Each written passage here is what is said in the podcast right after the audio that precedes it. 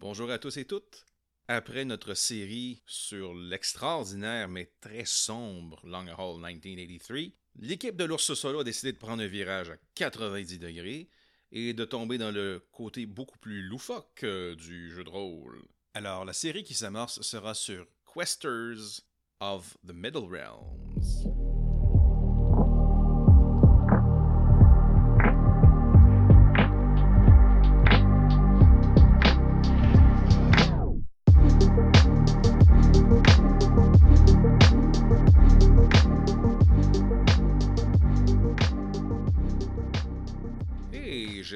J'espère que vous allez bien.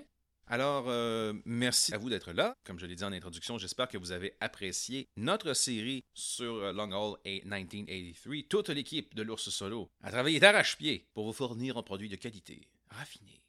Et voilà. Alors, après avoir terminé ça et après avoir reçu quelques commentaires, d'ailleurs, merci, un énorme, infiniment grand merci à tous ceux et à toutes celles qui se sont donné la peine de nous donner des commentaires, positifs ou négatifs c'est toujours apprécié, en autant que ce soit constructif, évidemment. Alors, après cette, euh, série où j'ai pu me dégourdir, j'ai pu euh, étirer un peu mes muscles créatifs, je vous entendais. Oui, oui, vous, vous, auditoire en folie, en délire, je vous entendais. Et vous étiez là. Oh, c'est! Le délire, vous savez. Mais j'entendais ce petit murmure. J'entendais ce petit murmure qui disait L'ours, tu nous as trahis. Et moi de, répondre Hein, hein, quoi, hein, j'ai pas trahi personne, moi. Oui, tu nous as trahis car tu as triché. Hein, quoi, j'ai pas triché, moi.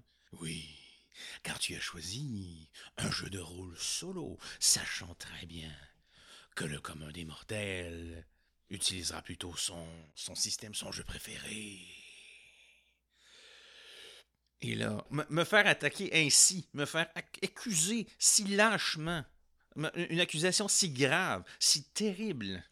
J'ai levé ma main leste et j'ai dit Ouais, c'est pas faux. C'est pas faux parce que, oui, les jeux de rôle solo comme ça sont extraordinaires, sont très divertissants et aussi vous fournissent un cadre suffisamment rigide pour vous donner une direction claire, pour que vous n'ayez pas trop à vous poser de questions. Où je m'en vais? Non, il y a une mécanique, il y a une progression claire au niveau euh, du jeu, généralement au niveau de la, de la narration. Chose que vous n'avez pas dans un jeu de rôle hum, plus standard, plus typique. Alors oui, oui, j'ai triché. J'ai- choisi le... Si c'est un jeu vidéo, ce sera le Easy Mode.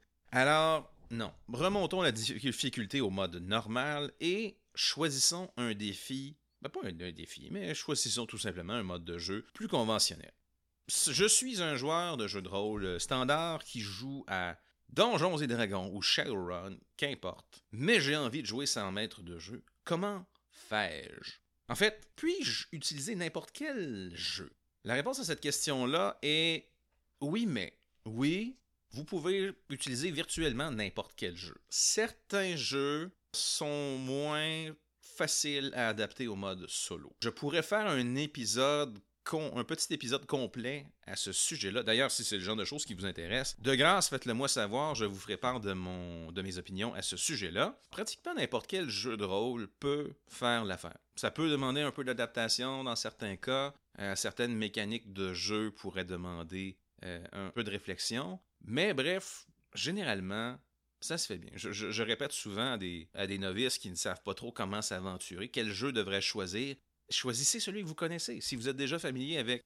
ça fait six ans que vous jouez euh, D&D 5e édition. Ben merde, jouez à D&D 5e édition. C'est tout.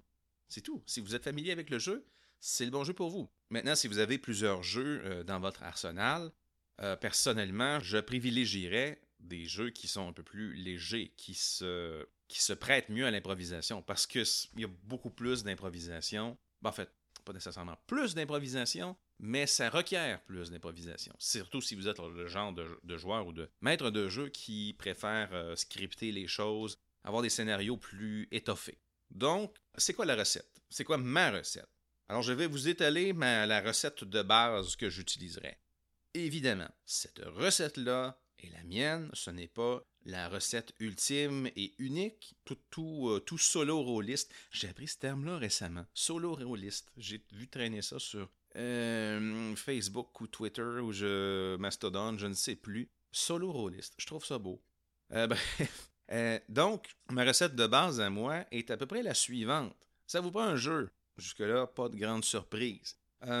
plutôt, mais avant le jeu, ça vous prend une, une idée qu'est-ce que vous avez envie de jouer. Euh, ça va vous prendre un cadre un peu plus fourni que, surtout si vous êtes euh, très habitué de faire de l'improvisation, comme c'est mon cas, un cadre un peu plus strict, un peu plus rigide pourrait vous aider. Ensuite, ça vous prend un jeu. Jusque-là, il n'y a pas de grande surprise. Euh, si vous avez une folle envie d'une partie d'un jeu médiéval fantastique, ben choisissez un système médiéval fantastique ou générique. Si vous avez envie de science-fiction, un système qui se prête bien à la science-fiction, si vous avez envie de... de. Ben, fait, vous avez compris, vous avez saisi le principe. Ensuite, la deuxième chose que ça vous prend, ça vous prend un oracle. Ça vous prend, ben bref, ça vous prend un remplaçant pour votre maître de jeu. C'est quoi conceptuellement un maître de jeu? Je crois que j'en avais traité brièvement dans mon épisode d'introduction, mais c'est quoi conceptuellement un maître de jeu? Le maître de jeu est un peu votre interface entre l'univers du jeu et vous. Donc, ça vous prend une autre interface envers l'univers de jeu. En temps normal, vous dites au maître de jeu euh, qu'est-ce que ce que vous souhaitez faire, et le maître de jeu interprète ça et va soit appliquer les règles du jeu auquel vous jouez, ou prendre une décision euh, face à votre action. Vous arrivez en face d'un PNJ et vous lui foutez votre poing sur la gueule. OK, bon, ben là, ça c'est. On va faire un jet de toucher et bla bla bla bla vous arrivez en face de ce même PNJ-là et vous lui dites Hey, tu pues Alors, comment va-t-il réagir? Ben là, c'est plus une décision euh, du maître de jeu. Alors, tout l'aspect mécanique va continuer, règle générale, d'être géré par votre jeu comme il est déjà. Donc, ça, c'est un peu la règle d'or. Si votre jeu, euh, les règles de votre jeu gèrent déjà une situation donnée, ben laissez le jeu gérer ça. L'émulateur de maître de jeu que nous allons introduire dans un instant va gérer tout le reste. Évidemment, à ce que je sache, la plupart des jeux de rôle vont pouvoir répondre à des questions du, type euh, Je tire une flèche à l'arc, est-ce que j'ai réussi à le toucher? Et si oui, euh, combien de dégâts je lui fais? Maintenant, la plupart des systèmes de règles de jeu, du moins que je connaisse, ne répondront pas à la question Pleut-il dehors? Chose qui peut tout de même être intéressante. Alors, en général, c'est ce que votre maître de jeu ferait. Donc, à la place de votre maître de jeu, on le remplace par, certains vont appeler ça un émulateur de maître de jeu, certaines personnes vont appeler ça un oracle. On parle sensiblement de la même chose, il s'agit d'un machin, d'un bidule, d'un système, d'un outil externe qui va venir répondre à vos questions. Là, à ce moment-là, il y a toute une panoplie de façons, il y a une panoplie d'outils différents qui peuvent le faire, certaines de façon assez complexes, d'autres de façon très minimaliste, vous pourriez très bien prendre une pièce de monnaie, la lancer, hein, puis regarder ben, pile ou face. Pile, c'est oui, face, c'est non. Bon, ben voilà, on a la réponse à notre question. Cependant, ben, vous avez probablement déjà compris que ben non, dans la vie, ce ne sont pas toutes les situations qui se résolvent par des situations de oui-non de 50-50. Alors là, c'est là que les oracles entrent en piste et vous, vous offrent toutes sortes de systèmes plus ou moins complexes, plus ou moins avancés pour vous permettre de, gérer ces situations-là. Et ensuite, bien, il existe toute une panoplie d'outils, de, tables de génération aléatoire. De... On peut se perdre là-dedans de manière euh, euh, infinie. Mais, à la base, ce sont les deux outils dont vous avez vraiment besoin, le jeu de base, ainsi que votre oracle slash émulateur de maître de jeu.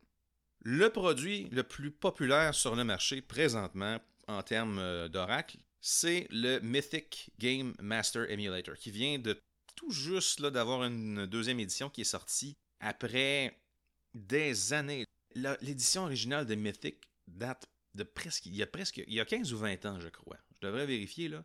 Mais la deuxième édition est sortie à la fin de 2022. Et si vous aviez déjà la première version, vous pourriez être tout de même intéressé par euh, la deuxième édition.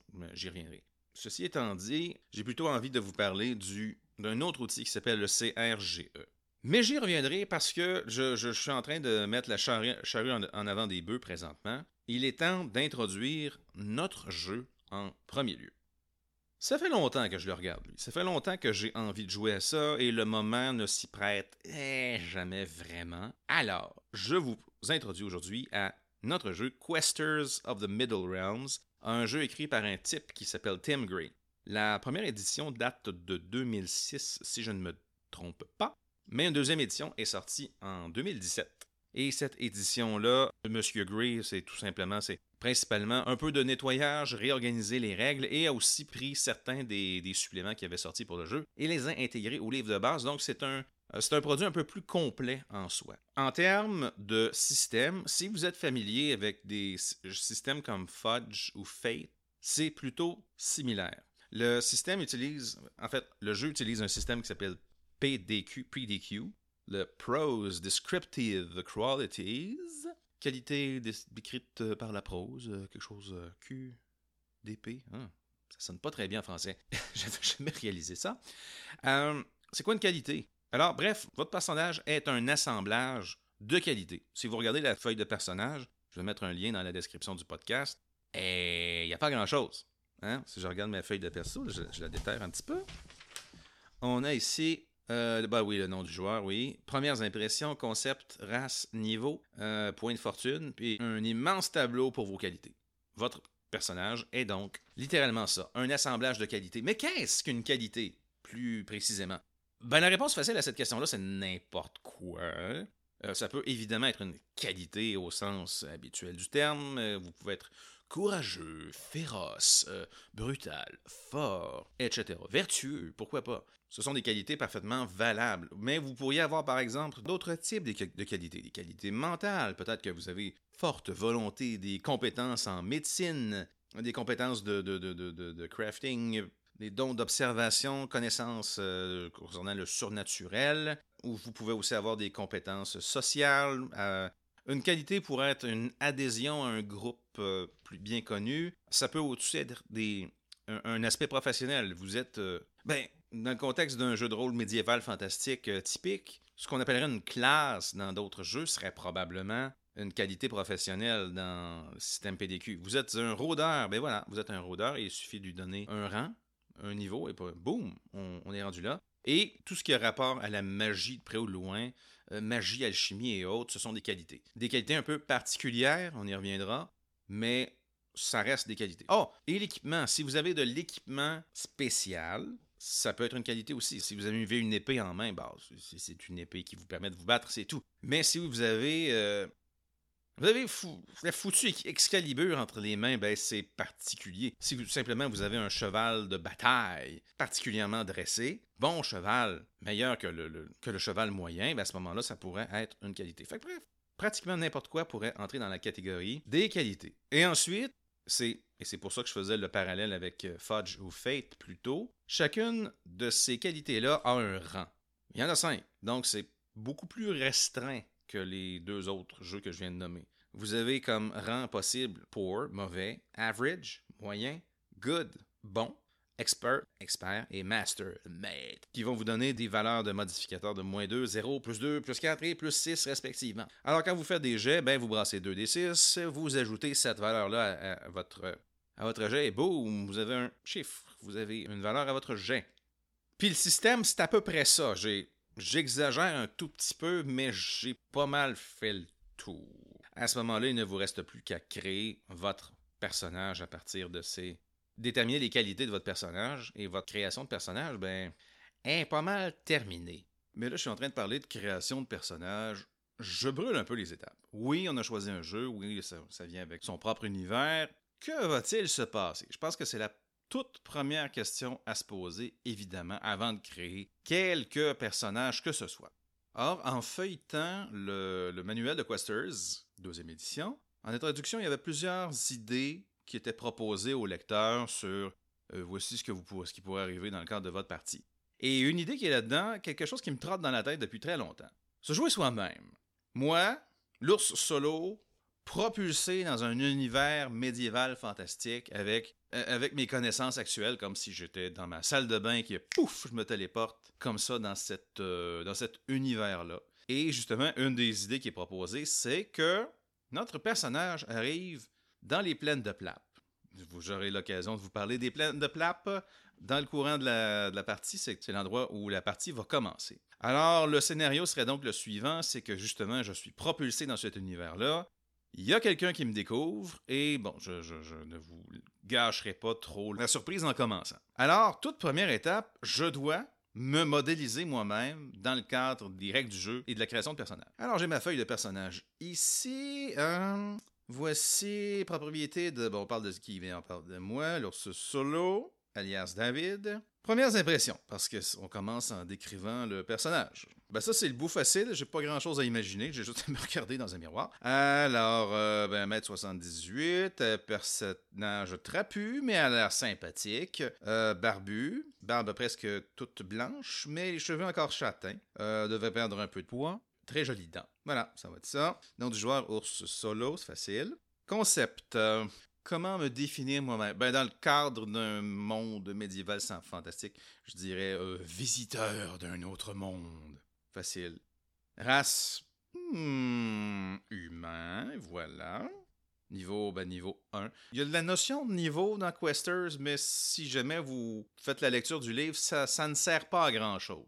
C'est un peu pour jauger très approximativement la, la puissance de différents personnages, mais dans le dans le système PDQ, ça fait pas grand-chose. Euh, point de fortune, alors une, une espèce de méta-monnaie dans le jeu euh, qui vous permet, vous savez, l'habituel, avoir des bonus à vos jets, refaire des jets, bla bla bla bla bla. J'en ai un en partant. Alors maintenant, je dois, comme je disais, me modéliser moi-même.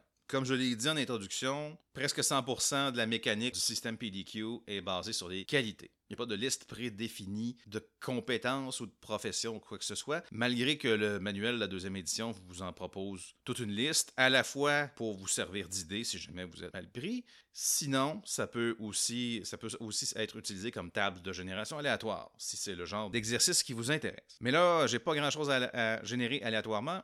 Je me définis moi-même. Euh, évidemment, je vais prendre quelques libertés, hein, parce que je dois être un personnage raisonnablement utile dans un contexte médiéval fantastique.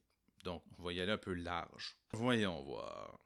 Je pourrais inscrire santé de fer. Généralement, je, suis quelqu'un qui tombe peu malade, euh, qui se remet vite de ses blessures. Fait qu'on va, hein, on va capitaliser là-dessus un tout petit peu. Bon, réalistement, ça me prendrait quelque chose pour être capable de me défendre. Euh, d'un autre côté, je n'ai pas envie de prétendre que je suis un grand combattant à l'épée. Euh, par contre, je pourrais inscrire combat à main nue. J'ai fait euh, des arts martiaux euh, régulièrement dans ma vie, jusqu'à ce que je doive malheureusement arrêter à cause d'une blessure. Je ne suis pas un grand combattant, mais j'ai déjà fait différents arts martiaux, dont judo, jiu-jitsu brésilien. Fait que je vais marquer combat à main. Hein? J'ai fait aussi un petit sport de frappe, là, mais on n'a pas fait beaucoup. Alors, santé de fer, combat à main nue, les deux vont avoir le rang de. qui vont donner un bonus de plus 2 si je m'en sers. Ensuite, au niveau professionnel, euh, un développeur, un programmeur dans un monde médecin, ça. Ça s'applique peu. Alors, considérant que j'ai aussi une formation en, en physique euh, et que je suis un amateur de science en général, ben, je vais marquer ça. Science! Avec un point d'exclamation, comme euh, troisième qualité. Ensuite, euh, eh bien, je j'estime, euh, sans aucune espèce de trace d'humilité, j'estime être un bon communicateur, autant à l'oral qu'à l'écrit. Communicateur efficace. Et voilà. Ensuite, ensuite, ensuite, autre chose de social. Je vais marquer, euh, ah tiens, humour discutable mais efficace. Voilà. Maintenant, PDQ exige aussi que chaque personnage ait une faiblesse. Euh, quelque chose qui fait en sorte que l'univers peut vous jouer des petits tours à l'occasion. Et dans ce cas-ci, ça me paraît plutôt évident. Je suis un étranger parmi les étrangers. Je suis l'étranger des étrangers. Parce que même si quelqu'un se trouve à des centaines de kilomètres de sa maison, il est tout de même moins loin de chez lui moi. Je ne connais rien, mais alors là, rien des us et coutumes de ce monde-là. Je suis Je suis un alien qui va parler leur langue, littéralement. Hum, alors voilà, je vais marquer étranger des étrangers et je vais me permettre une petite folie. Oh, oh, oh, oh. Dans le monde de Questers, j'entrerai pas dans les détails immédiatement, mais il existe trois types de compétences arcanes, de compétences magiques. Euh, bref, il y a les miracles, qui sont le, domaine des prêtres, parce que là aussi j'aurai l'occasion d'y revenir, mais il y a beaucoup, beaucoup, beaucoup de dieux dans le monde de Questers. Alors il y a donc forcément beaucoup de prêtres et prêtresses. Alors c'est un premier type de magie, qui est la magie la plus simple d'une certaine façon, mais qui exige par contre que les gens qui l'utilisent restent dans les bonnes faveurs de leur divinité, ce qui peut dans certains cas peut être un peu plus euh, compliqué. Sinon, il existe la thaumaturgie. La thaumaturgie qui correspond plus à ce à quoi, on penserait pour euh, des magiciens. Ceci étant dit, euh, l'utilisation de la thaumaturgie est un peu plus risquée. Dépendamment de votre jet, vous pouvez avoir une sorte d'échec critique ou une réussite critique qui, elle, peut faire en sorte que vous perdez le contrôle de votre, de votre sort. Hein, vous vouliez allumer une bougie à la, place, oups, vous, vous avez allumé la maison au grand complet. C'est des choses qui arrivent. Et sinon, il y a le mysticisme qu'on associerait peut-être plus à un moine dans d'autres dans notre monde. Alors, je vais me prendre une compétence de mysticisme que je vais appeler détaché de ce monde. Parce que, ben voilà, je suis détaché de ce monde. Alors, j'estime que les compétences magiques et autres de ce monde-là m'affecteront moins. On peut voir ça comme une forme de, résistance à la magie. Euh, ah ben voilà, je viens de le faire à voix haute. Mais c'est ça une création de personnage. On trouve des qualités associées à notre personnage, on leur donne un rang, puis c'est tout. C'est pas mal fini. Évidemment, il y a des races dans le, monde qui ont des particularités, mais lorsque nous rencontrerons ces races-là, j'aurai l'occasion d'en parler. Vient ensuite mon copain. Parce que dans la scène initiale que j'ai en tête, j'ai réfléchi à ce qui pourrait arriver et je vais débarquer dans cet univers-là et être accueilli, si on veut, par un, des habitants locaux, un drôle de type, qui va s'appeler Azer. AZER. Alors, comme première impression, Azer est grand et ridiculement mince, porte des vêtements qui ont été visiblement rapiécés mille fois, au moins. Un peu simple d'esprit, mais généreux. Voilà, c'est ça ma description. Je n'aime pas sur spécifier mes personnages. Euh, j'ai généré ce, par contre la, base de ce personnage-là avec un outil qui s'appelle UNE, le Universal NPC Emulator, qui permet de générer des, PNJ de façon très rapide et aléatoire avec littéralement des millions de possibilités. Alors comme concept, Azer est un récupérateur. C'est quelqu'un qui va se promener dans les plaines de Plap. Les plaines de Plap est un lieu où les choses tombent du ciel, constamment. Ben, constamment. Régulièrement. Il y a des vous pouvez vous promener subitement, il y a, ah, il y une, armoire qui tombe du ciel. Ensuite, euh, oups, c'est un, un chariot. Et la minute d'après, euh, ah ben tiens donc, une personne. La plupart des gens qui tombent dans les plaines de Plap ne survivent pas à la chute, malheureusement. Juste une exception, évidemment.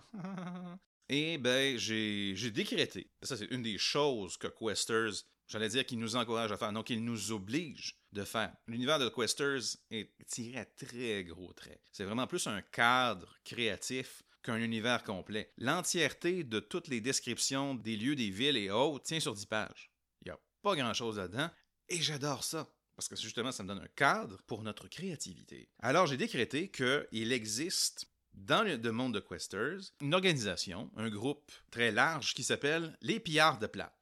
Ce qui est. Ben, c'est pas très gentil, Pillard, mais c'est ça reste que c'est un peu ce qu'ils font. Ils viennent piller tout ce qui tombe, tombe littéralement sur la, tête, pas sous la main, mais sur la tête. Et à ce moment-là, ben, ça sillonne les plaines de Plap à la recherche de, de biens qui ont une certaine valeur.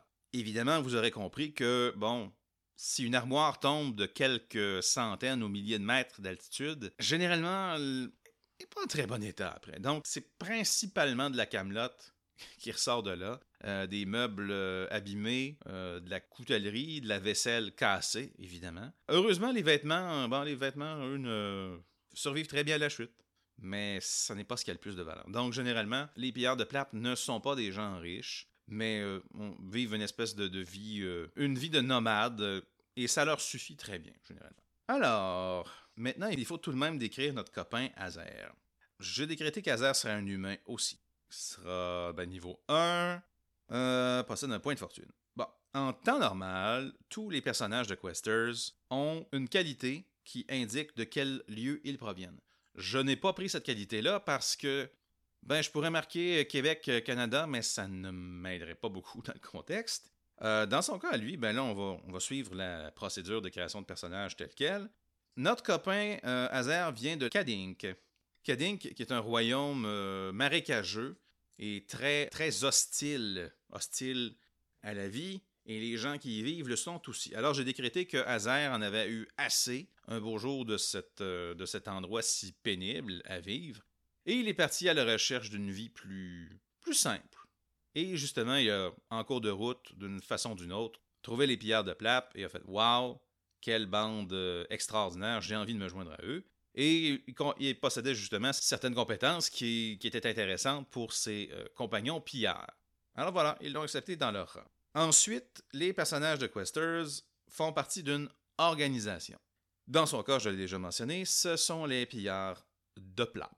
Alors, dans ces deux cas, on met le rang bon, hein, plus 2, voilà, c'est fait. Maintenant, maintenant, maintenant, maintenant, maintenant, on peut trouver d'autres qualités. Eh bien voilà, je l'ai mentionné, notre copain Azer a des compétences qui sont intéressantes pour les pillards et c'est un extraordinaire bricoleur, ce qu'on appellerait ici au Québec un patenteux.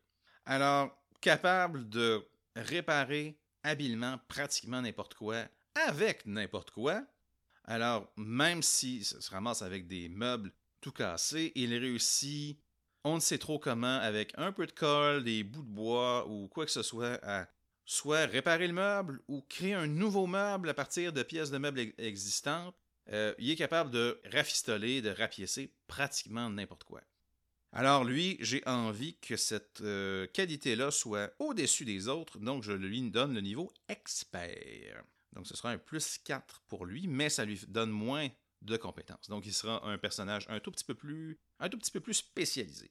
Ensuite, qu'est-ce qui serait utile? Bon, euh, pour des nomades circulant dans des plaines où il n'y a pas particulièrement de, de, rivière ou quoi que ce soit, je crois que ça lui prendrait des compétences de survie. Ne serait-ce que pour être capable de trouver de quoi subsister dans un environnement qui n'est pas nécessairement hostile, mais il n'y a pas grand-chose dans les plaines. Sinon, beaucoup, beaucoup, beaucoup d'herbes. Et d'ailleurs, survie, ça cadre avec euh, son lieu de naissance, Kadink. Et, mais, ah oui, parmi les types de qualités qu'un personnage peut avoir, ça peut être des objets. À ce moment-là, c'est que l'objet en question est associé au personnage. C'est un objet qui a une, une importance narrative. Alors, si vous avez une épée, mais oui, vous avez une épée, félicitations, vous avez une épée. Par contre, c'est oh, mais si c'est l'épée ancestrale euh, léguée de génération en génération, blablabla, bla, bla, bla, bla, à ce moment-là, cette épée-là pour avoir une qualité et dire ah, ce n'est pas qu'une simple épée, c'est une bonne épée. À ce moment-là, ça vous donnerait des bonus supplémentaires en combat, etc. Et aussi le fait que, étant donné que c'est une qualité, narrativement, vous devriez toujours conserver cette épée-là. Vous pourriez la perdre momentanément, mais c'est un signal au maître de jeu pour dire hey, le joueur doit la récupérer. Ce n'est pas qu'une épée, c'est THE épée. Alors, dans le cas de Hazer, je crois que Azer euh, se promène avec un wagon d'objets hétéroclites que je vais écrire, auquel je vais donner le rang de bon, encore une fois, plus 2. Donc, moi, j'estime que en cas de besoin, on a, on a subitement besoin d'une échelle. Eh bien, vous parlez d'un hasard? J'ai justement une échelle dans mon wagon. J'ai besoin de matériel pour réparer quelque chose. Mais quel hasard extraordinaire! J'ai justement du mortier pour... Vous comprenez le principe. Euh, sinon, ben... Les pillards sont d'habiles bricoleurs, mais ce sont aussi des marchands. Alors, je lui donne la compétence de troc, parce que... Ben voilà, ils, doivent vivre leur vie. Sinon, j'imagine Hazard comme un... Comme littéralement un athlète, un personnage qui est très, qui vit dans la nature presque en permanence, doit chasser pour sa propre subsistance et tout. Donc, euh, je lui donne la qualité de athlète né. Il est né athlète, il est très mince effilé, mais avec une grande capacité cardiovasculaire, très rapide. Maintenant, ça lui prend une faiblesse, par contre. Je l'imagine un, peu simple. Quelqu'un qui, simplement, pas un idiot, mais simplement quelqu'un qui n'a pas vu grand-chose. dans la vie. Il a vu les marécages de son, de son royaume natal, euh, de Kadink, et après ça, il a déménagé dans les plaines de Plape où il circule à la recherche d'objets tombés des cieux. À l'occasion, il débarque dans une ville, vendent leurs trucs et ils recommencent. Ça ne vous permet pas nécessairement d'entrer en contact avec beaucoup d'idées différentes. Donc, je vais lui mettre la faiblesse de facilement impressionnable. Et ça cadre aussi avec euh, mon entrée fracassante dans cet univers-là, parce que, ben justement, ce serait la première personne qu'il voit tomber dans les plaines de Plape. Il sait, il sait que ça arrive, c'est déjà arrivé. Mais c'est rare que des gens tombent dans les plaines de Plape, et encore plus rare que ces gens-là survivent à la chute. Alors ça, c'est pour mon copain Azer. ensuite, le jeu nous suggère fortement d'associer un PJ à une divinité pour commencer à remplir ce qu'on appelle le Roll of Heavens, le parchemin des cieux. Beau, hein? Alors, bon, sur le parchemin des cieux, j'aurai l'occasion là aussi d'en parler durant la partie, mais le parchemin des cieux, c'est essentiellement un immense parchemin qui liste toutes les divinités de ce monde-là. Parchemin qui existe en de multiples exemplaires un peu partout dans le, dans le monde de Médian. Alors, sur le parchemin des cieux qu'on peut télécharger sur le site web de Silver Branch Games, tout ce qu'il y a ici, c'est les divinités de. Les divinités majeures, si vous voulez, sont déjà listées. Encore une fois, elles aussi, j'aurai l'occasion d'en parler. Mais je vais associer une divinité à mon chum Azer. Hmm, je l'appellerai Josenk, J-O-S-E-N-K, et c'est le dieu des, des fouineurs, les gens qui ne se mêlent pas de leurs affaires ce que je considère être euh, le propre d'Azer. Puis justement, quelqu'un qui s'en va récolter tout ce qui tombe dans les plaines de plate, ça pourrait cadrer là-dedans. Alors, j'ai mon personnage principal, j'ai un autre PJ, PNJ, on va voir comment la partie va s'enligner. Et là maintenant, qu'est-ce qu'on fait? Parce que ça, c'est, comprenons-nous bien, ça c'est le bout facile. Ça c'est la partie facile. On crée des personnages, on leur donne des compétences, euh, de la magie, quoi que ce soit. Comme je vous l'ai dit, vous suivez les règles de votre jeu, de votre système préféré. C'est l'étape suivante qui est souvent la plus difficile. Ça a été mon cas et c'est aussi le cas de beaucoup de gens que je vois sur Internet. La question qui revient le plus souvent, c'est comment je commence? Qu'est-ce que je fais? Lorsque vous jouez avec un maître de jeu, vous avez un cadre. Le cadre, c'est le maître de jeu lorsque vous créez un personnage, vous pouvez poser des, questions à votre maître de jeu. Est-ce que c'est approprié d'utiliser tel type de personnage? Dans quelle région géographique jouons-nous, etc. Là, étant donné que vous n'avez pas de maître de jeu et que c'est le genre de situation qu'un émulateur de maître de jeu ne gère pas très bien, cette liberté-là peut devenir et devient paralysante pour beaucoup de gens. J'ai passé par là moi-même en début de pandémie. Alors, comment on commence? Et c'est là que j'introduis un autre élément important de notre arsenal, soit l'émulateur de maître de jeu.